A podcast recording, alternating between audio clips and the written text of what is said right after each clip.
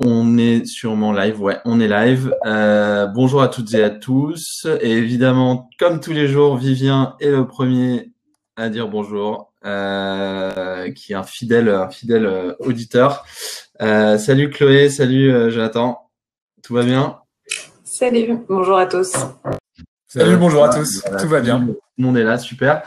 Euh, donc euh, chez Idinvest, bah, j'imagine comme tout le monde, vous êtes en, en télétravail. D'ailleurs, euh, petite question, est-ce que vous allez continuer le télétravail euh, après le 11 mai Vous avez, vous savez pas encore euh, du, du, côté d'Idinvest Curiosité. Mais euh, ouais, on est en train d'en discuter en ce moment. je pense qu'il y aura, si on peut limiter la propagation et continuer le télétravail, on le fera dans la mesure du possible. Et puis, ouais. on essaiera quand même de se voir de temps en temps, j'imagine.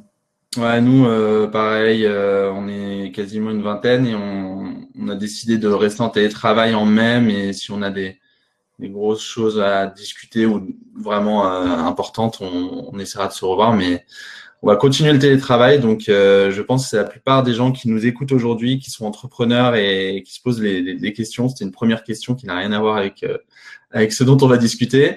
Mais c'était intéressant d'avoir, euh, est-ce que vous pouvez, Chloé ou, ou, toi, Jonathan, représenter Ininvest rapidement et, qui vous êtes, même si vous êtes assez connu. Ça permet de contextualiser le webinaire. Ça marche. Ouais. Alors sur, sur Idinvest, peut-être très rapidement, et après on rentrera euh, euh, on sera plus spécifique peut-être sur nous. Euh, Idinvest, c'est un des plus gros fonds en Europe euh, aujourd'hui. C'est un fonds pan-européen. On est basé, à, on est basé à Paris et nous, l'équipe Venture, ce qu'on fait, c'est surtout de la série A. Euh, je dirais à 80%. On est spécialisé quand même dans la série A. On fait un peu de seed, on fait un peu de série B aussi. Euh, et notre test, c'est vraiment d'accompagner les meilleurs entrepreneurs sur le long terme. Donc l'idée, c'est pour nous d'investir assez tôt et euh, de les suivre vraiment sur 5, 10, 15 ans jusqu'à une acquisition ou une IPO potentielle et de participer vraiment euh, au suivi euh, sur le long terme. Donc je pense que, enfin, ce qui a fait aussi cet ADN chez ID Invest, c'est deux bons exemples de la scène française puisqu'on a on a investi au tout départ, c'était en l'occurrence des, des seed rounds. on a l'idée les tours de site de, de sociétés comme Criteo ou Talend euh, qui ont été, si je me trompe pas, les deux plus gros, parmi les deux plus gros exits français, qui ont fait euh, leur introduction en bourse au Nasdaq. Euh, jusqu'à des valorisations de quelques milliards. Et puis, euh, et puis voilà, on continue à chasser, euh, à chasser ce type de société, donc très ambitieuse, partout en Europe, sur des sur des secteurs assez différents. Donc on reste généraliste. donc on a fait on a fait des belles choses en consumer, mais on fait aussi pas mal de B2B. Et, et peut-être plus spécifiquement de mon côté, donc ça fait cinq ans que je suis je suis chez ID Invest et, et donc je fais beaucoup tout ce qui est consumer. Donc, je suis par exemple au bord de sociétés comme euh, Swile, qui s'appelait Launcher encore il y a quelques mois, et euh, ou Ornicar, euh, l'auto-école en ligne. Et, euh, et, je regarde aussi beaucoup euh, tout ce qui est B2B enterprise, surtout sur euh, des sujets assez tech comme la cybersécurité. Et je suis des boîtes comme Alcid, par exemple, qui, est une, qui est une boîte française dans la cyber spécialisée sur l'Active Directory. Et je laisse la parole à Chloé pour qu'elle se présente. Bah, ouais, Chloé, Chloé, toi aussi, tu peux dire un peu ce que tu fais Ouais, ouais. Et pour, euh, pour compléter ce que ce qui est important aussi de noter, c'est que nous, on se différencie pas mal dans, la façon on est hyper euh, flexible. Euh, on, ce qu'on cherche vraiment, c'est des entrepreneurs super ambitieux et des gros marchés. Et après, on regarde tous les secteurs possibles. Et, euh, et, ça se voit aussi en termes de stade, parce que comme dit Jonathan, vraiment, nous, on essaye d'arriver le plus tôt possible. Euh, et, euh, mais l'idée après, c'est de se renforcer quand même assez significativement. On peut réinvestir jusqu'à 30, 30 millions d'euros ou même plus par tour. Donc, ça nous permet de, de rester engagé assez longtemps, en fait, dans la, dans la vie d'une boîte. Euh, et donc, du coup, moi, pour mon parcours, bah, je suis arrivée début 2014 chez Invest. Euh, donc au début de, de l'accélération du, du, venture quand même euh, sur, euh, ces dernières années et comme Jonathan, donc je suis généraliste, je regarde tout, tous les marchés, mais avec un gros focus de mon côté sur tout ce qui est SaaS et, et fintech, insurtech. Euh, et, euh, et, donc, je suis au bord de boîtes comme Miro, euh, donc assez connu maintenant en France, euh, ou de boîtes comme euh, Pappernest, Botify, euh, qui est surtout aux États-Unis, et, et, une boîte aussi comme comme WeFox qu'on a pu faire. D'ailleurs, c'est un bon exemple parce qu'on a financé en seed et on, et on a réinvesti de façon assez significative jusqu'au dernier tour là de 150 millions. Super. Bah écoute, euh, j'ai écouté, mais ma connexion a droppé, j'ai dû, euh, dû, partir. Euh, rebonjour Clément. Et du coup, j'ai des premières questions. Tu disais que tu investis dans la cyber. Au passage, je fais un petit peu de pub. On vient de sortir un article euh, sur est-ce que c'est le bon moment d'investir dans la cybersécurité, parce que c'est un secteur euh, qui est assez porteur, on va dire, et épargné, on va dire, par la crise. Euh, sur, sur le, le, milieu du venture, vous êtes euh, parmi les, les, personnes qu'on a eu la chance d'interviewer. D'ailleurs, merci encore d'être présent et d'être présent chez Ininvest, euh, mais qui euh, sont jeunes. Vous êtes jeune VC, je pense qu'on peut vous catégoriser comme jeune VC, parce que vous avez déjà pas mal d'expérience. Euh, c'est quoi votre point de vue, vous, puisqu'il y en a beaucoup qui, qui parlent de fonds qui ont connu des crises ou des personnes même qui ont connu des crises. Euh, vous comme moi, euh, c'est notre première crise. C'est quoi votre point de vue, vous, de VC et, euh, et à l'approche de cette crise où on est en plein dedans Qu'est-ce que ça change pour vous? C'est quoi votre sentiment, quoi, global? Je pense que nous, notre de toute façon, même ceux qui ont vécu la, crise de 2000 ou à la limite 2008, euh, personne, personne ne sait spécialement comment réagir puisqu'elles sont toutes différentes. Euh, nous, notre réaction là, euh, dès qu'on a vu donc le, début du confinement et, de, et, la crise que ça a engendré, ça a été un gros focus portefeuille euh, où on a passé énormément de temps euh, sur notre portefeuille pour pour, euh, pour voir comment s'adapter, comment faire en sorte que toutes nos boîtes aient un renoué assez significatif, euh, d'adapter le cash, euh, d'adapter les coûts pour, pour qu'elles puissent vraiment euh, bah, passer la vague. Et euh, donc ça nous a pris beaucoup de temps, je pense les, les deux, trois premières semaines, c'était la majorité du temps. et en parallèle, on essaye, enfin c'est aussi... Nous, le, le venture, c'est pas pour, pour, pour limiter la casse, c'est quand même faire en sorte de tirer profit de toute situation. Euh, donc on est quand même très opportuniste et, et, très vite on a essayé de voir avec les boîtes comment on allait pouvoir euh, profiter de profiter de cette situation. Euh, quelle boîte pourrait euh, racheter d'autres boîtes, faire du build-up? Quelle boîte en profiter pour euh, changer son produit et profiter de l'accélération de la digitalisation bah, qui est causée par le confinement? Et, et, donc là, on travaille beaucoup sur deux axes. Bah, on continue à approfondir les strates avec notre avec notre portefeuille. Et, euh, et aussi on essaye de voir euh, en, en deal making en, en nouveau euh, en nouveau deal comment sur quel marché il faut se positionner à court et moyen terme quels sont les marchés qui profitent de la crise quelles sont les belles boîtes qui naissent actuellement en seed. Enfin donc en amorçage et, et où c'est pertinent de se positionner dès maintenant. Donc donc voilà. On essaye vraiment d'être ouvert d'esprit et, flexible. Ok. Et euh, juste une question. Et juste, vas-y, vas-y. Ouais, je, pour compléter euh, un petit peu sur euh, ce qu'on ce qu'on a quand même fait pendant pendant quelques semaines au début, on a passé euh, avec euh, les sociétés et je pense qu'il y a, il y a un, un, mot d'ordre ou en tout cas on a, on a sécurisé, on a essayé de faire en sorte qu'elle soit sécurisée sur un an, un an et demi, bon idéalement jusqu'à tout 2021 en termes de cash. Euh, pour euh, qu'elle puisse vivre euh, la crise si elle dure un peu plus longtemps que prévu ou si elle s'étend sur sur pas mal de quarters. Donc donc ça c'est le, le, le, travail qu'on a fait, c'est aussi se se poser et, euh, et sécuriser vraiment le fait qu'elles aient assez de cash au moins jusqu'à juin 2021, enfin voilà, le deuxième quarter 2021 euh, et idéalement tout 2021. Ok, donc ça c'est à, à, mon avis le gros mot d'ordre qui ressort de, de, tous les webinaires qu'on a fait. D'ailleurs, on va faire un espèce de condensé de, de tout ce qu'on nous a euh, apporté et, et ces, bons conseils. Le conseil principal, c'est évidemment de, sécuriser le cash. Euh, mais du coup, euh, pour répondre encore un peu mieux à ma question, c'est est-ce que vous, avez peur qu'il y ait des boîtes qui s'effondrent dans le portefeuille, que votre métier même soit un peu à l'arrêt pendant plusieurs mois, voire un an en termes d'investissement? Est-ce que personne ne sait, comme tu disais, Chloé, c'est un peu tellement inédit comme situation. Mais on commence à savoir qu'il va y avoir aussi des répliques sismiques euh, ces prochains mois et l'année prochaine. On est en France avec euh, euh, on met des sociétés un peu en, sauvegarde sans trop savoir quand est-ce que ça va repartir. Est-ce que vous, pensez, enfin, votre feeling perso, quoi, et puis d'investisseur de, chez Ininvest, que on, va vers un, truc un peu plus gros qu'on l'imagine euh, et euh, qu'on veut bien le voir parce que quand on voit aux États-Unis et même dans votre secteur en VC aux États-Unis, euh, c'est les, réactions des VC sont totalement différentes. on sait faire le deuil de boîte. on sait fermer des boîtes ou licencier 400 employés en 24 heures. Bon, c'est pas forcément un modèle à suivre, mais nous, on est plus dans la sauvegarde. C'est quoi vraiment votre sentiment sur, sur ça? Est-ce que vous, vous, avez des craintes, des doutes, des il y a un truc, je pense aussi, euh, je, je, vais, je vais rebondir sur, euh, sur le portefeuille et après je te, je te ferai un parallèle avec nous. Euh, il y a quelque chose que, que en tout cas, moi, j'ai, donc j'ai pas mal parlé avec, euh, avec les boîtes que je suis, euh, c'est qu'il n'y a pas besoin aujourd'hui euh, de faire des, des centaines et des centaines de BP, de passer trop de temps sur tous les chiffres et de tout remodéliser, etc. à chaque instant.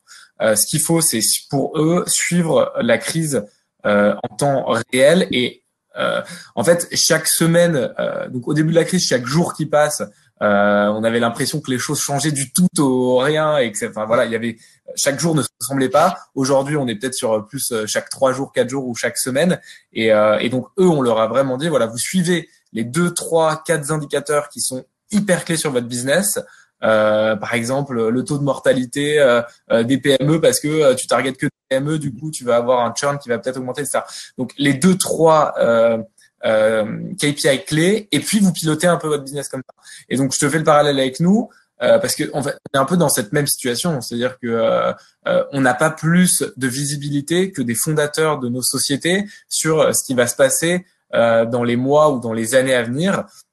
Donc euh, on réagit et euh, c'est aussi euh, une chose qui est, qui, est, qui est, dans notre ADN. On est flexible quoi, donc on réagit de façon flexible. On fait un état des lieux toutes les semaines sur ce qui se passe. Nous dans l'équipe, il faut savoir que le télétravail ça a accéléré aussi la digitalisation et notre, notre communication à nous. Donc on se parle. on a peut-être trois calls par semaine dans l'équipe, donc on se tient au courant choses qui se passent tous les deux jours et on réagit en fonction de, de ce qui se passe. Donc est-ce qu'on a peur euh, je sais pas, je saurais pas te dire, euh, mais notre métier de toute façon, c'est pas un métier de l'instantané, c'est un métier de long terme. Quand on investit dans des boîtes, euh, on investit pour 5, 10, 15 ans. Euh, il va se passer plein de choses, on le sait. Euh, les personnes qui ont commencé le venture en 99, ils ont eu 2000, 2008, etc. Donc, enfin, les cycles sont bouleversés. Donc nous, de toute façon, quand tu es investisseur, tu sais qu'il va se passer des choses, euh, que ce soit à l'échelle individuelle des boîtes. Tu as une régulation qui va faire sauter un marché. tu as un acteur qui va sortir un produit et qui va euh, qui va tuer plein de petits acteurs. Tu as, euh, une crise qui peut dévaster certains secteurs, en faire accélérer d'autres. Donc nous, on est conscient de tout ça et on n'est pas dans l'instantané, euh, on est sur le long terme. Donc ce qui compte pour nous, vraiment, c'est de voilà de savoir réagir semaine par semaine et c'est ce qu'on fait aussi bien en avec les boîtes de portefeuille euh, et on verra, euh, est-ce qu'il y aura une crise? Oui, euh, ça va être compliqué pour tout le monde, ça va être compliqué pour toutes les boîtes, plus ou moins impactées. Maintenant, ce qu'il faut, c'est pouvoir réagir en, en, temps réel. Et, okay. et je pense pas que... Oui, je te laisse enchaîner, Chloé. C'est ouais, non, juste pour, pour ajouter, il faut quand même avoir en tête qu'un qu'un fonds de venture, ça dure 10 ans, 12 ans ou plus. Euh, donc du, du, premier investissement jusqu'à la liquidation d'un fonds. Donc c'est quand même une période super longue où on a vraiment le temps de vivre euh, plusieurs cycles. Euh, donc, donc les, euh, les, difficultés vont être assez différentes selon euh, selon les fonds. Si tu viens de lancer ton fonds ou alors si tu es déjà à une période d'investissement de 7-8 ans, c'est très différent. Effectivement, là ceux qui arrivent en fin de fonds et qui se disent ah voilà pour les deux trois prochaines années, j'aurai aucune sortie dans mon portefeuille. Là effectivement c'est compliqué. Et, effectivement, en quelque sorte, ça remet un peu le modèle, enfin, ça remet en cause le modèle du, du fonds de venture. Mais euh, après, les vont pouvoir s'adapter, soit, soit du coup, il va, y avoir peut-être un peu plus de secondaire. Euh, avec des opérations de secondaire pour accélérer la liquidation des fonds, euh, soit en fait va y avoir tout simplement des demandes de rallonge de d'investissement et, euh, et, ça on le voyait déjà avant la crise et ça pourra continuer maintenant. c'est sûr que ça s'accélérera. Et tu penses que justement dans le secondaire, il y a aussi des, euh, sortes de M&A un peu à la casse qui vont se faire et des fonds qui vont disparaître en revendant leur participation et des fonds qui n'arriveront pas à relever. Euh, est-ce que vous pensez que c'est ce qui va se passer? Ah bah ça c'est sûr. De toute façon, non. on a vécu là depuis 6-7 ans une période de, de, forte accélération du nombre de, de nouveaux fonds. Enfin, c'est juste hallucinant euh, tous les fonds qui se sont lancés là sur les 18 derniers mois. C'est d'ailleurs notre chance aussi pour l'écosystème tech en ce moment euh, qu'il y ait autant de fonds, qu'il y ait autant d'argent actuellement. Euh, mais c'est sûr que les lignes, euh, les lignes vont bouger parce que euh, parce que ça va être plus complexe. La barre sera plus haute pour, pour lever des fonds actuellement et, et donc pour les prochains chaque fonds lève à peu près tous les 4-5 ans. Et la continuation des fonds, ça, ce sera un challenge. Ok. On t'entend, mais on ne te voit plus, mais je pense que tu vas revenir. Euh, petite question euh, pour toi, John. Vous avez combien de participations et combien de personnes bossent chez Idinvest Et c'est quoi l'organisation chez Idinvest Parce que c'est assez intéressant. Vous êtes un des plus gros fonds français européens, mais vous n'avez pas une organisation qui est euh, comme la plupart des fonds, à savoir un managing partner, des general partners ou des partners et, et des, des, analystes ou associates, tout dépend comment on les appelle. Combien de participations vous avez? Comment s'organise le travail sur vos participations et la gestion du deal flow Ouais, alors pour revenir sur euh, sur Idée Invest, euh, de, de, de, façon un peu plus générale, parce qu'on est un peu rentré euh, pour tous les participants dans le vif du sujet en parlant euh, du venture digital et en particulier de ce qu'on faisait euh, Chloé et moi chez Idinvest dans cette équipe. Ce qu'il faut savoir, c'est qu'Idinvest, euh, c'est euh, plus de 100, 100 personnes, 150 personnes aujourd'hui, et que si on rajoute en plus le Raseo avec qui il y a eu un, un mariage il y a quelques, il y a, il y a maintenant deux ans à peu près, ça fait 300 personnes. qui sont organisées en fait en petites équipes, on va dire entre 5 euh, et 15 personnes sur la partie investissement. Euh, et après, on a euh, énormément de personnes qui travaillent avec nous sur la partie communication, sur la partie marketing, sur la partie back et middle office, et sur la partie légale, sur la partie conformité. J'en oublie plein, mais globalement, c'est une organisation de 300 personnes. Euh, avec des petits départements d'investissement de 5, 10, 15 personnes euh, sur des activités euh, différentes. Dans, dans ces activités, il y a du fonds de fonds, il y a de la dette, euh, donc il y, a un, il y, a un, réseau énorme euh, de, de, PME et de corporate avec lesquels tous ces départements travaillent. Et euh, désolé de la parenthèse, au sein de ça, nous on travaille dans la partie venture growth. Euh, donc sur la partie venture growth, il y a une équipe qui est spécialisée dans le digital, donc c'est la nôtre, et on fait donc sur A un peu de peu de série. Il y a une équipe qui est spécialisée dans le growth, euh, donc qui fait plutôt des très gros tickets, qui va venir nous aider à accompagner les boîtes sur le long terme euh, et qui euh, et qui euh, qui accompagne des boîtes comme euh, Doctolib, Payfit, euh, Mano Mano.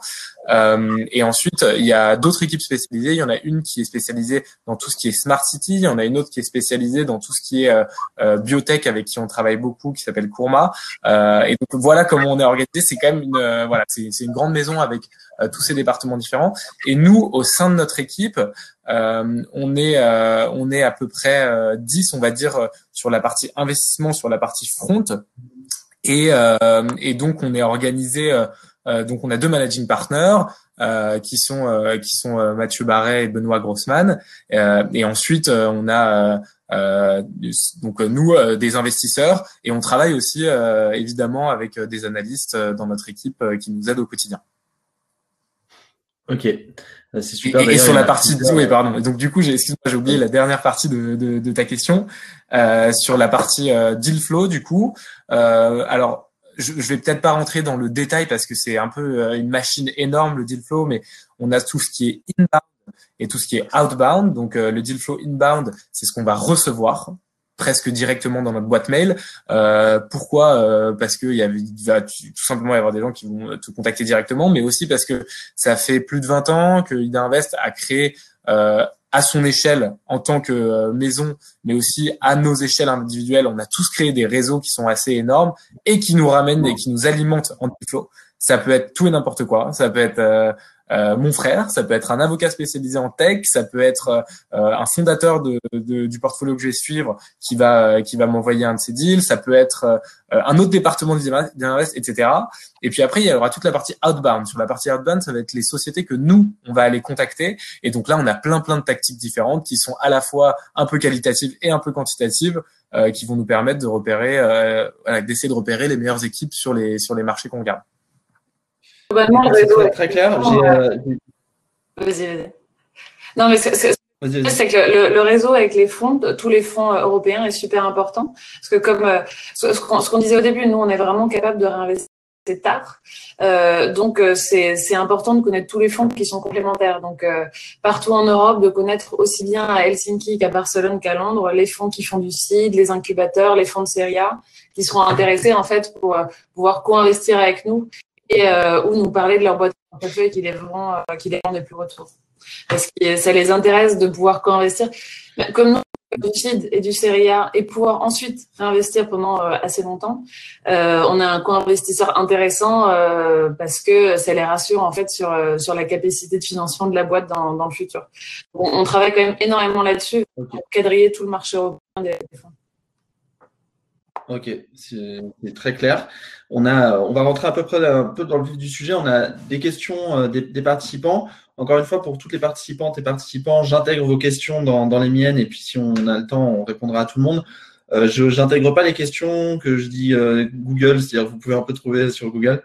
Euh, mais n'hésitez pas à, poser des questions dans l'onglet dédié. Et d'ailleurs, dans les participants, il y a des gens de chez Idinvest, dont, dont Louis, que je salue, Louis Beau. Si vous avez des dossiers en mobilité ou en supply chain, faut le spammer euh, sa boîte mail. Euh, et justement, petite question de transition, si on a un dossier, parce que c'est des questions qui reviennent, si je suis une startup aujourd'hui, est-ce que je peux envoyer un dossier à, à Idinvest? Est-ce que c'est le moment où vous allez commencer à re-regarder? Euh, ou, euh, ou est-ce que je dois attendre un peu, euh, peut-être l'été ou après l'été? Et à qui je l'envoie? Comment je procède si je fais des mains?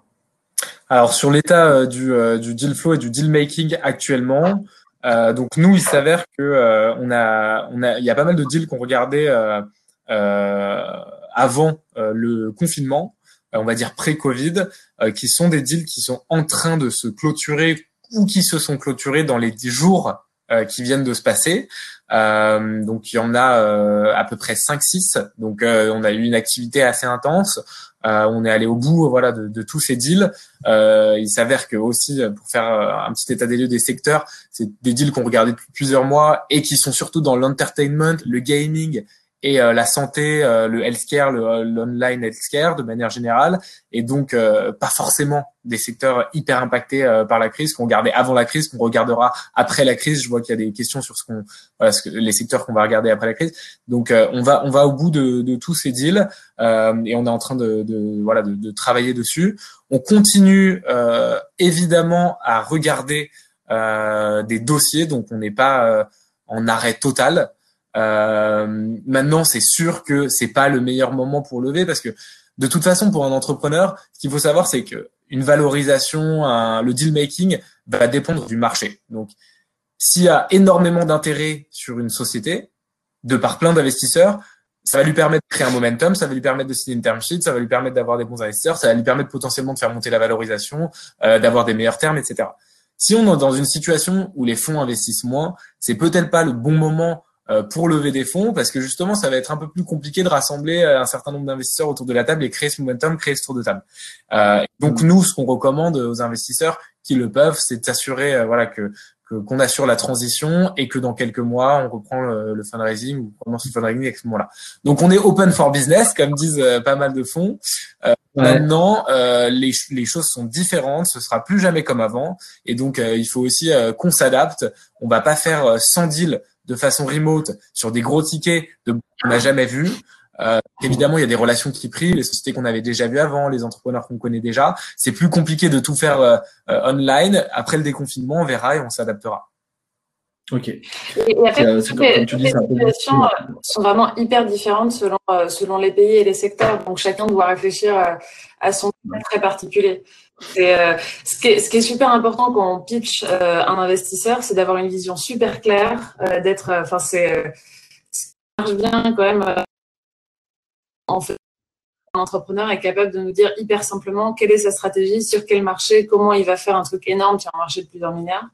Et si actuellement, là, il y a plein de doutes sur l'évolution du marché, sur l'évolution de la boîte dans les prochaines semaines ou les prochains mois, là, c'est pas euh, c'est pas le meilleur moment pour aller pitcher euh, son projet à un investisseur.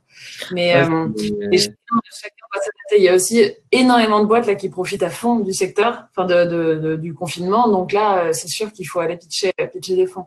Et globalement, si une boîte était en, en fundraising actuellement euh, et qu'elle sent qu'elle va pouvoir closer quelque chose, bah c'est c'est hyper important d'accélérer le process, de pas faire trop attention aux détails et de closer dès que possible son tour. Et si une boîte pensait lever euh, dans les euh, trois, quatre prochains mois, effectivement, et que son marché n'est pas très clair, vaut mieux réfléchir à euh, adapter sa structure de coût pour que le cash dure plus longtemps et, décaler un fundraising à une période un peu plus où tout est plus clair. Ouais, on a, et on ne sait pas quand est-ce sera plus clair. Ce qu'on, nous prévoit chez Eldorado, c'est quand même qu'il y ait une, très très grosse baisse du nombre de deals et d'investissements. Et en plus, euh, mauvaise nouvelle aussi, c'est que la BPI, les fonds vont se tarir au sein de la BPI, puisqu'il y a eu énormément de, de fonds dispensés et de contre-garanties dans l'écosystème hein, de l'innovation. Donc, il faut un maximum bootstrapper le retour au vrai bootstrapping et faire des petites boîtes à petite échelle et, et petits clients, euh, enfin, enfin petit portefeuille de clients et pas aller vers de la, du financement de la croissance et d'être meilleur gestionnaire. Ça me permet de vous poser une question de, de, de, justement du profil des entrepreneurs avec Max euh, de Brega hier. Je vous invite à, à écouter ce webinaire, il était vraiment super. Max disait, euh, Maximilien disait que euh, les entrepreneurs qui, qui, qui, vont être euh, les plus séduisants euh, ces, prochains, ces prochains mois sont des entrepreneurs qui arrivent à garder une casquette à la fois d'entrepreneur visionnaire, d'avoir une très grande ambition, mais aussi d'avoir une casquette de gestionnaire, c'est-à-dire de savoir construire un BP cohérent et faire une croissance par, par étape. Est-ce que c'est aussi votre sentiment? Est-ce que le profil des entrepreneurs qui vont être euh, scruter et qui vont être intéressants pour vous va évoluer ces prochains mois? Et si oui, quel, quel type d'entrepreneur vous, vous cherchez? Ça, ça, ouais, ça, ça euh, on en parlait hier. Je, je, pense que bah, ouais, attends. c'est euh, en, fait, on trouve que ça fait quand même euh, assez, enfin, quelques temps, quelques, je pense, un, ou deux ans que le profil des, entrepreneurs et des boîtes avait changé. Euh, je pense que ces derniers mois, tous les bad buzz qu'il y a eu euh, autour de euh, Uber, des boîtes de food delivery, euh, de WeWork, ça c'était pas la crise du Covid. C'était déjà 2018-2019. Et c'était une tendance qui a vraiment été amorcée. Euh, le fait que les boîtes qui privilégient la croissance de la top line à fond et ne regardent pas les coûts et, fait, et, toutes ces boîtes qui ont juste enchaîné des, des, des méga tours n'avaient plus vraiment la cote, ça c'est clair. Euh, je pense que ça fait bien euh, 18 mois que beaucoup de fonds nous parlent de euh, de stratégie d'investissement où ils veulent être euh, crisis resilient, donc euh, être sûr qu'un modèle euh, peut justement survivre à une crise, être sûr qu'un modèle a un chemin vers la profitabilité à court terme. Euh, et, euh, et, ça fait quand même, c'était vraiment amorcé il y a plus longtemps le fait de de challenger beaucoup plus les modèles économiques et de et de ne plus être capable d'investir sur euh, sur des marchés encore euh, naissants, euh, sans preuve de, de, la capacité de faire de, de, de pour être, pour être concret. Et, donc ça, c'est clair que ce qui est en train de se passer en ce moment, c'est une accélération hyper forte de cette transition. Euh, D'ailleurs, je sais pas si c'est un hasard, mais c'est vrai que les 5-6 investissements qu'on dans les 5-6 investissements qu'on a fait là depuis janvier, euh, t'en as deux qui sont pro, trois qui sont profitables assez profitable et une qui est très proche de la profitabilité. Euh, donc c'est, euh, c'est on, on, voit quand même un gros changement là-dessus. D'ailleurs, tu, tu parlais des fonds américains, c'est, tout à l'heure, c'est une tendance euh, que tu vois partout dans le monde. Et il y a quelques mois, euh, je sais pas si vous avez vu ce, ce, ce, cet article ou ces articles, tu avais des articles qui commençaient à dire margin is king. Et donc, euh, c'est la marge euh, qui est prime. Alors qu'il y a quelques années, en 2015, en 2016, on était plutôt sur growth is king. Euh, ouais. Donc, ce changement de paradigme, il est arrivé un peu. Enfin, voilà, on est dans la continuité de quelque chose et ça change pas du jour au lendemain non plus, quoi. Ouais, bon, c'est peut-être un peu violent que ça arrive aujourd'hui parce que la crise oblige. Ça aurait pu arrivé d'autres d'autres crises d'ailleurs économiques, d'autres origines. Là, c'est une crise sanitaire qui est une crise économique. Et euh, du coup, euh, c'est très clair. Mais justement, vous, donc, là, vous commencez à, à, mettre des wordings sur le fait que vous allez euh, aussi diriger vers des boîtes qui sont plus profitables, etc. Honnêtement, euh, je peux vous le dire, c'est un peu le discours de tout le monde. Euh, honnêtement aussi, sans, sans critiquer, on a l'impression que, je le disais à Maximilien hier et aux autres investisseurs, on a l'impression qu'il y a un groupe WhatsApp de tous les investisseurs euh, French Tech et que vous vous, vous envoyez un mémo euh, pour dire bon bah voilà on va dire tout ça, on va dire tout ce qu'on on, investit plus dans des boîtes impact, euh, plus vers de la profitabilité, etc. J'ai l'impression un peu comme le gouvernement euh, quand on prend des décisions. Euh, mais euh, mais c'est pas plus mal. Mais justement, vous êtes un fonds quand même qui est assez différent des autres dans le sens où euh, il y a beaucoup de monde. Vous êtes très généraliste et très gros, on va dire, en, termes de nombre de personnes, alors que les fonds traditionnels et VC français sont quand même des plus petites équipes on va dire à taille humaine. Comment vous, vous arrivez à impulser des, principes généraux d'investissement, comme on vient d'en parler, sur tous les secteurs qui, qui, sont concernés chez Idinvest bah, Déjà en termes d'équipe, alors oui, on est, il y a beaucoup d'équipes et on est une très grande, enfin voilà, il y a, on est 300, voilà, c'est une très grande maison, etc. Maintenant, au sein des équipes individuelles, on est une très petite, euh, voilà, on est une petite équipe d'investissement et euh, Idinvest est fondé sur euh, quand même des principes de, d'entrepreneuriat, d'autonomie, etc. qui font que c'est pas du tout une usine à gaz et euh, le process de decision making et euh, en général, j'ai l'impression euh, très très simple par rapport à beaucoup d'autres fonds euh, euh, de la place et beaucoup d'autres fonds de cette taille aussi. Donc on n'a pas ce sujet forcément de, de complexité dans à la fois nos prises de décision, nos réflexions, etc. ce qui permet d'être très rapide dans le marché, d'être très réactif et d'être très flexible comme comme Chloé l'a dit au début.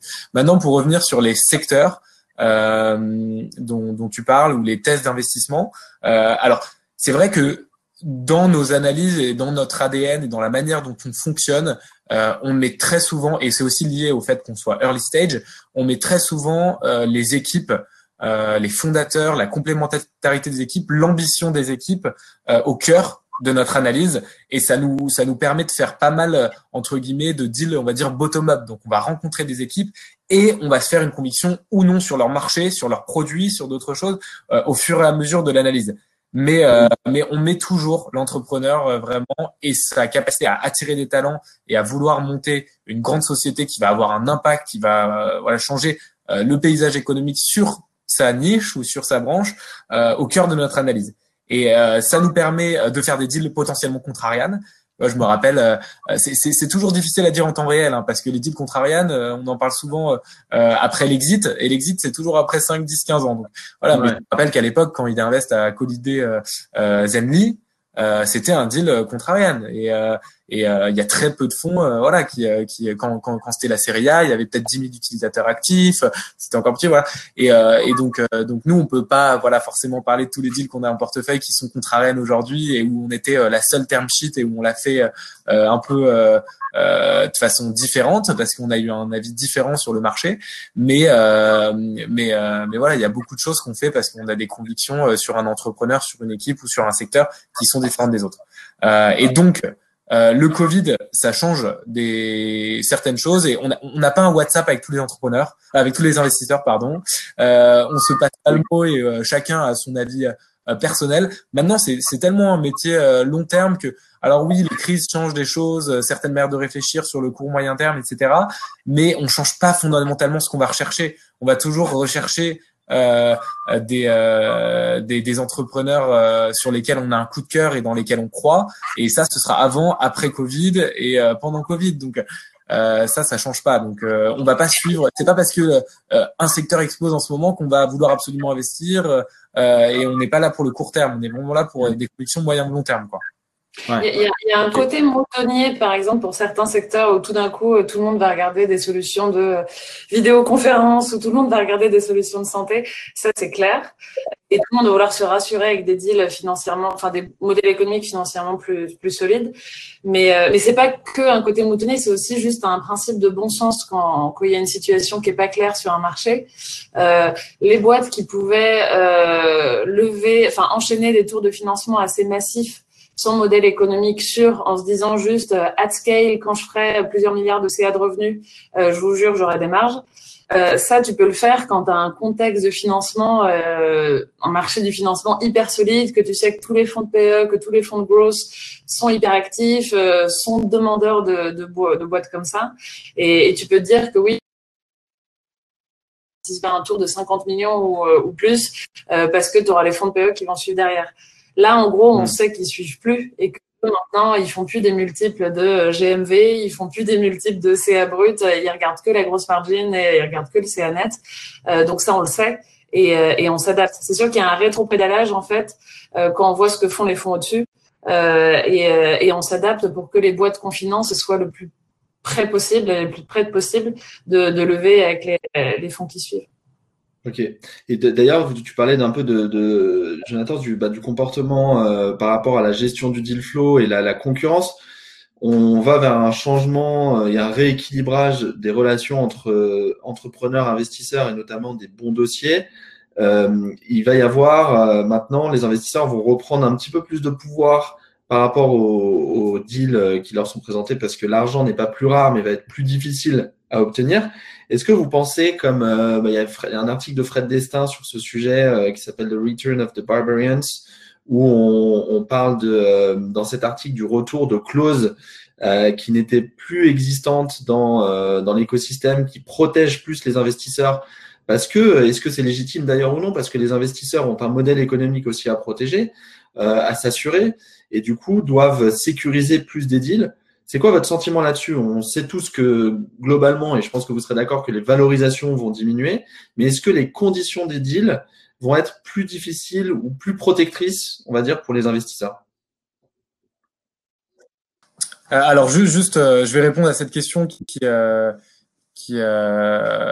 juste en mon nom propre et pas au nom d'Idinvest, parce que je pense que chacun a son avis là-dessus. Mais euh, donc oui, est-ce qu'il y a un rééquilibrage? Peut-être que sur les derniers mois, euh, pour être hyper transparent, euh, on a vu un rapport de force hyper favorable, c'est vrai, aux entrepreneurs et certaines valorisations un peu explosées, explosées pas mal de potentiellement de cash out se développer, etc. Enfin, il y a, y a, des choses qui ont peut-être été voilà un peu poussées à l'extrême. Euh, je suis d'accord avec ça. Et, euh, et je pense qu'on va revenir euh, que, que, cette crise elle va assainir aussi pas mal de choses. Les entrepreneurs vont faire plus avec moins, ils vont lever moins, euh, donc euh, les, les, valorisations vont être forcément impactées parce que la dilution va rester à peu près la même. Et donc on va revenir sur des bases peut-être un peu plus saines et ou qui va rééquilibrer le, le rapport entre l'entrepreneur et l'investisseur et je pense que c'est hyper positif pour tout l'écosystème pour pas que euh, ça parte euh, voilà en n'importe quoi. Euh, maintenant, est-ce que alors nous, est-ce qu'on va changer les termes dans des termes de term sheet? Donc Fred Destin, il parle peut-être de termes qui sont pas euh, pas du tout entrepreneur friendly, mais même pas forcément VC friendly. En fait, des participating 3x ou 2x ou euh, des, des, choses qui se développent sur des deals qui sont censés être un peu normaux.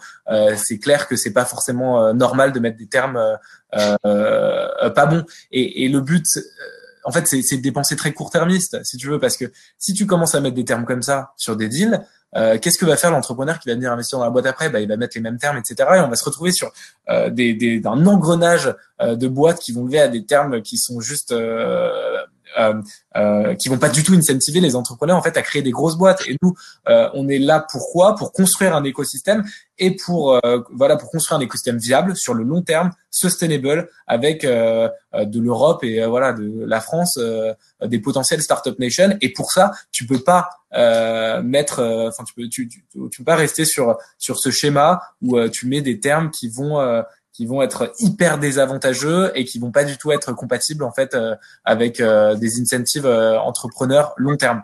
et donc si ça, ça va peut-être se développer, j'en sais rien. je pense que il y a quand même beaucoup de fonds qui existent depuis longtemps, qui savent que c'est pas bon pour l'écosystème et c'est pas forcément bon pour eux sur le long terme en plus parce que la valeur d'un fonds c'est quoi? C'est sa performance et c'est sa réputation. Et donc, mm. si tu commences à mettre des termes n'importe comment euh, qui euh, n'ont ni queue ni tête, ta réputation, elle va pas tenir sur le long terme. Finalement, personne s'y retrouve, ni l'entrepreneur sur le long terme, ni l'investisseur sur le long terme, ni l'écosystème sur le long terme. Donc, je ne pense pas que ça va se développer massivement chez des, chez des, chez des fonds professionnels, et j'espère vraiment pas que ça va se développer euh, chez la majorité des fonds professionnels. Maintenant, que certains euh, essayent d'en profiter un peu sur le court terme, c'est possible et euh, voilà, il faut essayer de faire en sorte que euh, ça se développe pas et, euh, et que ce soit pas du tout euh, et que ce soit pas privilégié. Maintenant, il faut pas non plus se retrouver. je vais je vais terminer là avant de passer la main à Chloé. Faut pas se retrouver sur un schéma où ça devient n'importe quoi, que les valorisations explosent et que et que le, le, le rapport de force soit complètement du côté entrepreneur. Sinon, c'est pas sain non plus. Donc là, on va sur un rééquilibrage et faut faut rester sur euh, des bases saines, des termes simples euh, qui privilégient des histoires et des aventures entrepreneuriales qui peuvent être exceptionnelles et, euh, et qui peuvent donner place voilà à des leaders, à des à des, des boîtes solides sur le long terme. Ok. Nous après, ça, c'est vraiment notre marque de fabrique chez Idinvest d'être hyper simple. Enfin, je pense que nos termes sheets sont connus parce qu'on euh, une page recto et puis peut-être trois lignes au verso. on, on, a toujours voulu rester assez simple. Après, il y a quand même plusieurs cas qui se posent. Là, on va avoir des sujets potentiellement à moyen terme de sociétés qui sont vraiment dans des situations délicates, des marchés par exemple qui sont complètement en pause pour une durée indéterminée et, et des investisseurs qui veulent plus financer. Et c'est là où on arrive dans des cas plus compliqués où il faut faire des bridges et où il faut, il faut du coup, en fait, incentiver euh, tous euh, les investisseurs à tous participer et à peut-être tout seul à financer une boîte. Et effectivement, c'est plus là, je pense, où on va avoir des cas, des cas compliqués.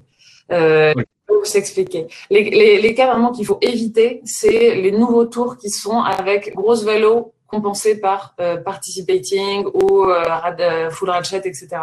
Ça, le message, ça doit être vraiment de dire tout entrepreneur et investisseur, privilégier une valorisation plus basse, euh, mais, mais avec des termes simples. Parce que ceux qui veulent garder un petit peu le monde d'avant, les valorisations du monde d'avant, mais en se disant, euh, bon, j'ai une super valo, euh, mais j'ai juste fait des concessions sur, bah, sur les participating de autres.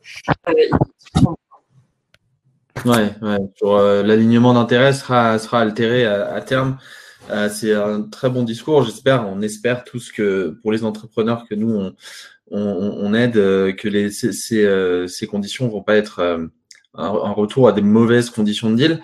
Euh, sur les secteurs, c'est pas un secteur en particulier, l'environnement, l'impact environnemental, sociétal, euh, social. Est-ce que quand même vous allez avoir une vision un peu plus euh, proche des boîtes qui ont un vrai impact autre que financier ou économique et complémentaire avec un impact sociétal, social ou environnemental? Est-ce que vous le faisiez déjà avant? Ouais, nous on a plutôt cette approche de vouloir euh, que tous ces aspects en fait euh, social, environnemental, etc. se soient intégrés euh, à toutes nos logiques d'investissement et que ce soit pas un fonds un dédié.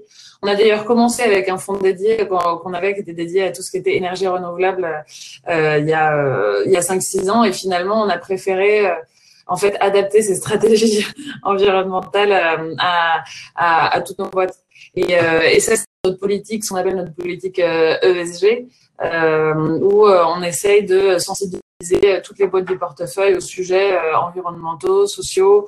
On fait des reportings là-dessus tous les ans pour voir l'amélioration des, des, KPI sur des, sur des points un peu clés. On essaye de, de partager beaucoup de communication et de best practice. On a dans, dans, notre équipe, vraiment au cœur de l'équipe Venture, on a une personne qui est dédiée à ça, qui, euh, qui aide vraiment à la fois euh, à, enfin, elle a, deux casquettes. À la fois, elle travaille euh, sur toutes les relations de partenariat entre nos boîtes et, et nos investisseurs, mais aussi une grosse partie de son travail, c'est de travailler sur les sujets ESG. Et euh, donc ça, ça a vraiment monté. Euh, c'est une, une, problématique qui est montée en puissance, je pense, depuis euh, depuis 3-4 ans.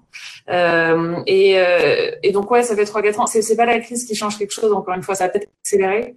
Mais euh, ce qui a surtout changer les choses, je pense, c'est, c'est nos LPs, nos investisseurs, où euh, ça fait donc ouais, ça fait bien 3-4 ans que nos investisseurs demandent de façon de plus en plus euh, forte euh, avoir nos engagements sur ces thèmes-là et, euh, et aussi à voir comment on, comment on améliore tous ces KPIs liés à l'environnement, liés au social, etc. D'accord. Ok. Et pour, et pour rebondir juste, enfin, ID Invest et le groupe ID Invest Ah, vas-y, vas-y, recommence. Ouais, donc ce que je te disais, c'est que euh, Euraseo Invest, on a gagné plein de prix, euh, voilà, dans le SG, le RSE, etc. Euh, donc on est un des acteurs les plus euh, les plus reconnus sur ce segment-là. Mais pour te redonner une vision un peu terre à terre, euh, avec Chloé, on est dans le même bureau et toutes les semaines, on se, enfin, il n'y a pas une semaine qui passe sans qu'on se dise bon, alors cet investissement, euh, est-ce qu'on a vraiment envie de le faire? Est-ce que euh, ça va avoir un impact positif euh, sur tel ou tel aspect? Et donc, ça rentre au-delà de nos process et euh, voilà de, de, tous les process qu'on a qui sont mis en place qui favorisent ça chez Idinvest. Euh, voilà, on a ça dans nos têtes aussi un peu au quotidien, quoi. Ouais, ok. Très, très c'est parfois en fait juste une question de culture d'entreprise. Euh, parfois, on va pouvoir euh, investir dans une boîte qui fait peut-être euh, du développement durable ou qui se positionne sur un sujet d'écologie, mais on va trouver que la culture d'entreprise est cata. Alors qu'une boîte qui est sur un sujet de SaaS hyper tech être fascinée par le fondateurs, les valeurs, les valeurs partagées à leurs employés, à quel point l'équipe se sent bien, etc. Et ça, c'est hyper important aussi pour nous et ça, et ça se quantifiera jamais vraiment. Ok, Euh, alors, il y a, y, a, y a des fonds comme Make Sense, enfin, c'est plus des fondations fonds. hier, on en, on en discutait aussi ou avant-hier avec Carlos Diaz. Il y a des fonds qui indexent leur performance aussi, comme Make Sense, pas que sur la, le multiple financier, mais aussi sur pour, pour leur, leur carré d'intérêt, sur l'impact et mesurable des boîtes dans lesquelles ils ont investi, que ce soit des économies de carbone, le nombre de personnes handicapées aidées, euh, etc., l'insertion euh, de, personnes, euh, etc. Est-ce que c'est un modèle qui pourrait s'appliquer à des plus gros fonds ou est-ce que ça reste sur des, typologies de fonds impact très spécifiques? Alors, honnêtement, c'est un, vaste débat. En fait, tout, ce qui est le débat sur l'impact, je pense, il est sur la mesure. Et, euh, et en fait, euh, voilà, tout le monde peut un peu dire qu'on fait de l'impact, etc. Mais tout dépend des KPI et euh, de, de ce qui compte dans, dans, dans toi, ta mesure pour pour mesurer un, un, impact en fait parce que tu peux interpréter toutes les boîtes et et tout toutes choses en fait comme potentiellement impactantes positivement mais ce qui est hyper difficile à définir c'est les règles qui font qu'il y a un vrai impact donc nous ce qu'on fait aujourd'hui déjà ce qu'on a mis en place c'est qu'on a commencé à mettre euh, voilà des vrais euh, des, des, mots, des, des, règles, des chiffres en face euh, du de, de, de, ces notions. Donc il y a des questions très précises sur est-ce que il y a voilà sur des, des, questions de diversité, sur des questions d'impact environnemental, sur des questions de supply chain, etc. Ce qui nous permet d'établir un score. Ce score, il est de X pour chacune des boîtes dans lesquelles on investit, et on essaye de faire en sorte qu'il soit supérieur à X après quelques mois ou après quelques années. Et ça, on va en parler un peu en board. Voilà, on va essayer de mettre notre touche euh, chacun à notre niveau pour qu'il pour que, que, que cet impact euh, il soit réalisé. Au bout de quelques années, on va dire, bah voilà, on a réussi à faire plus X euh, sur ce score qui est quantitatif, qui est mesuré avec un outil de mesure qui est fiable. Euh, et qui nous permet euh, voilà de montrer qu'on a qu'on a quantitativement réalisé un impact. Maintenant de là à ce que ce soit intégré euh, dans d'autres formes de rémunération, dans d'autres formes du modèle économique, je sais pas pour moi en fait, euh, l'impact, la question, c'est c'est pas une brique. C'est euh, comme l'a dit Chloé, c'est une culture d'entreprise. C'est partout. Donc euh, c'est dans les process, c'est dans le mindset, c'est voilà mesuré. Et en fait, c'est forcément du coup corrélé à ta performance et à l'impact économique de ton fonds. Maintenant, de le mettre directement dans ton carré, ça, je saurais pas trop comment ça fonctionne. Peut-être, j'en sais rien. Mais, mais, de plus en plus, de toute façon, c'est un sujet de performance assez concret. Euh, c'est un retour qu'on a en fait de, nos boîtes en portefeuille qui nous disent bien sûr que leur sujet numéro un c'est le recrutement et que pour recruter les meilleurs profils, maintenant il faut, euh, faut avoir des valeurs fortes euh, où les gens se euh, correspondent. Euh, faut avoir une vision, faut apporter quelque chose à la société. Faut de plus en plus les, les nouvelles personnes qui arrivent sur le marché du travail euh, intégrer une boîte qui apporte quelque chose à la société. Ça, encore une fois, c'est pas c'est pas nouveau par rapport à la crise actuelle. Ça a commencé depuis assez longtemps. Et, euh, et donc on le ressent, les CEO nous le disent, et, euh, et c'est un sujet du coup sur lequel on travaille en board pour pour voir ok comment est-ce qu'on peut améliorer notre vision, améliorer notre proposition de valeur pour que ça parle plus euh, au, bah, au, au potentiel et aux clients aussi. Ok, Très clair. Euh, c'est une super, une super réponse de votre part.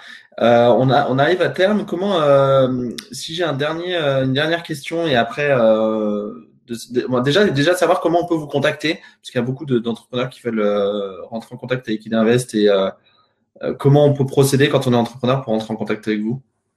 Alors honnêtement, le meilleur moyen, de façon générale, ce qu'on dit, c'est d'avoir, d'essayer d'avoir une introduction ça aide à mettre du contexte, ça aide à euh, voilà, on, reçoit tellement de dossiers que si on le reçoit de quelqu'un qu'on connaît, quelqu'un que voilà qui est dans notre réseau, ça aide à renforcer un peu le lien euh, pour euh, voilà avancer. Maintenant, de manière générale, on répond quand même à la très grande majorité pour la plupart d'entre nous à nos mails. donc, on a chacun notre mail qui est la première lettre de notre prénom, notre nom de famille @idinvest.com. et puis après, voilà, sur LinkedIn, sur les réseaux sociaux, on répond, on répond un peu partout et du coup, je LinkedIn, euh, tous les investisseurs sont quand même un peu submergés par LinkedIn. Globalement, beaucoup d'investisseurs par mail sur leur profil LinkedIn. Contactez-nous plutôt par mail. Ouais, c'est mieux. Toujours mieux de traiter ces mails que sur LinkedIn. Euh, très bon conseil. Qu'est-ce qui fait, selon vous, euh, une bonne ou un bon CEO pendant la tempête et quels conseils vous donneriez pour, pour terminer ce webinaire alors tout d'abord, juste, je, je, tiens à dire que, et je me suis fait la réflexion plusieurs fois, je suis globalement hyper impressionné par euh, la réaction euh, des CEO de notre portefeuille et des CEO qu'on a l'occasion de suivre en tout cas. Euh, et euh, hyper, euh, voilà, c'est honnêtement, voilà, on a investi dans dans dans dans, dans des CEO aussi. Enfin, j'imagine que c'est le cas pour voilà la majorité d'entre eux, mais c'est voilà hyper impressionné déjà. Et et pourquoi? Parce que il reste, il y a une grande qualité de ce qu'on voit dans nos CEO et, et dans beaucoup d'entrepreneurs euh, de façon générale, c'est le focus. Et euh, là, c'est ce que je te disais tout à l'heure. On travaille sur euh, tu vois deux, trois, quatre grandes variables. On se focus sur ça. On prend du recul et on essaye de regarder ça un peu toutes les semaines pour pour maîtriser son business. Donc, ils ont été hyper focus sur. on passe deux semaines à faire en sorte qu'on ait du cash jusqu'à 2021. Ce, enfin, on passe plutôt quelques jours à mettre notre société en, en télétravail. ça, c'est fait. On passe deux semaines à se focus sur prendre du cash. Donc euh, pour survivre et pour vivre après jusqu'à 2021. Après, on se focus sur l'organisation, les next steps. Ça va être quoi? Euh, chaque semaine, post-confinement, etc. Et donc, un bon CEO pour moi, c'est quelqu'un qui évidemment euh, garde son calme comme un bon investisseur et qui est très focus sur chaque semaine, sur voilà les, les, les, choses importantes, urgentes, priorités et sans, sans oublier le moyen et le long terme dans la visière à faire. Voilà. Donc euh, garder son calme, être hyper focus euh, et continuer à faire euh, à faire marcher la boutique. Je, pense que vraiment super conseil. C'est c'est de rester hyper opportuniste et flexible parce que parce que vraiment le les fondamentaux du venture, c'est pas de, euh, c'est pas de récupérer, enfin, c'est pas d'éviter de perdre son argent. Euh, si on a mis un million quelque part, c'est pas juste de faire en sorte de quoi qu'il arrive de pas le perdre ce million. Euh, c'est nous notre objectif, c'est qu'on ait plusieurs boîtes qui fassent x10 ou plus sur sur ce, sur ce million d'euros investis. Donc on, on, a vraiment un métier où on va favoriser la prise de risque et le fait d'aller chercher des opportunités encore plus importantes. Donc là, même si on, toutes nos boîtes ont été un peu en mode survie, à limiter leurs vraiment se rassurer sur leur runway et bah, tout le point dont, vient de parler euh, Jonathan. Euh, ce qui est hyper important, c'est très vite euh, de reprendre un peu son, esprit entrepreneur et voir, OK, maintenant, comment est-ce que je peux profiter de la crise ou comment je peux m'adapter à ce nouveau contexte. donc, et ça, ça, peut être plein de choses. Profiter de la crise, c'est sur quel marché positionner comme nouveau marché qui, émerge, quelles boîtes je peux racheter qui sont moins chères que les dernières, euh, et, euh, et, aussi simplement parfois, ok, mon marché, euh, là, il est en train de, rétrécir et de devenir de plus en plus dur. C'est peut-être le moment dès maintenant, en fait, de complètement euh, pivoter et retrouver un axe qui permet d'être à nouveau sur un marché en croissance. Donc, c'est quelque chose, on incite quand même vraiment aussi nos entrepreneurs à rester euh, entrepreneurs justement et avoir les opportunités euh, où sont actuellement. Et en fait, ce qui va être, euh, ce qui va être super dur, et je pense que c'est là où euh, on va voir aussi les, les, les, bons et les très bons entrepreneurs, c'est que quand, quand on est sur des, des boîtes en général VC-backed, où il y a de l'investissement VC, c'est des boîtes qui lèvent tous les 18, 24 mois, voilà, qui continuent à grandir comme ça. Et l'année 2020, ça va être une année où à la fois il va falloir continuer à assurer euh, certains fondamentaux pour pouvoir lever des fonds l'année prochaine. Donc, il faut pas trop les voilà, il faut faire en sorte que la croissance elle soit peut-être quand même là, euh, qu'il y ait quand même des bons recrutements, que la technologie continue à avancer, voilà, tout en gardant du cash jusqu'à l'année prochaine. Donc, il faut trouver ce juste milieu euh, qui va permettre à la boîte de pouvoir lever potentiellement dans des bonnes conditions l'année prochaine, euh, tout en ne dépensant pas trop pour tenir jusqu'à là-bas. Donc, tu as une espèce euh, de, voilà de milieu qu'il faut que qu'il faut que les entrepreneurs trouvent. Et je pense que les très bons entrepreneurs, voilà, c'est c'est ça qu'ils vont réussir à faire. Ok, bah écoute, euh, j'espère que ces conseils seront bien bien appliqués par toutes et tous. Merci à vous deux, c'était super intéressant d'avoir votre point de vue et, euh, et des, conseils très utiles. bah, bon courage à toutes et à tous et, et puis bonne journée et bon week-end prolongé. Merci à tous. Merci beaucoup. C'était un plaisir en tout cas. Merci Jonathan et merci Chloé. C'était super. bon courage à tout le monde. Ouais, à très bientôt.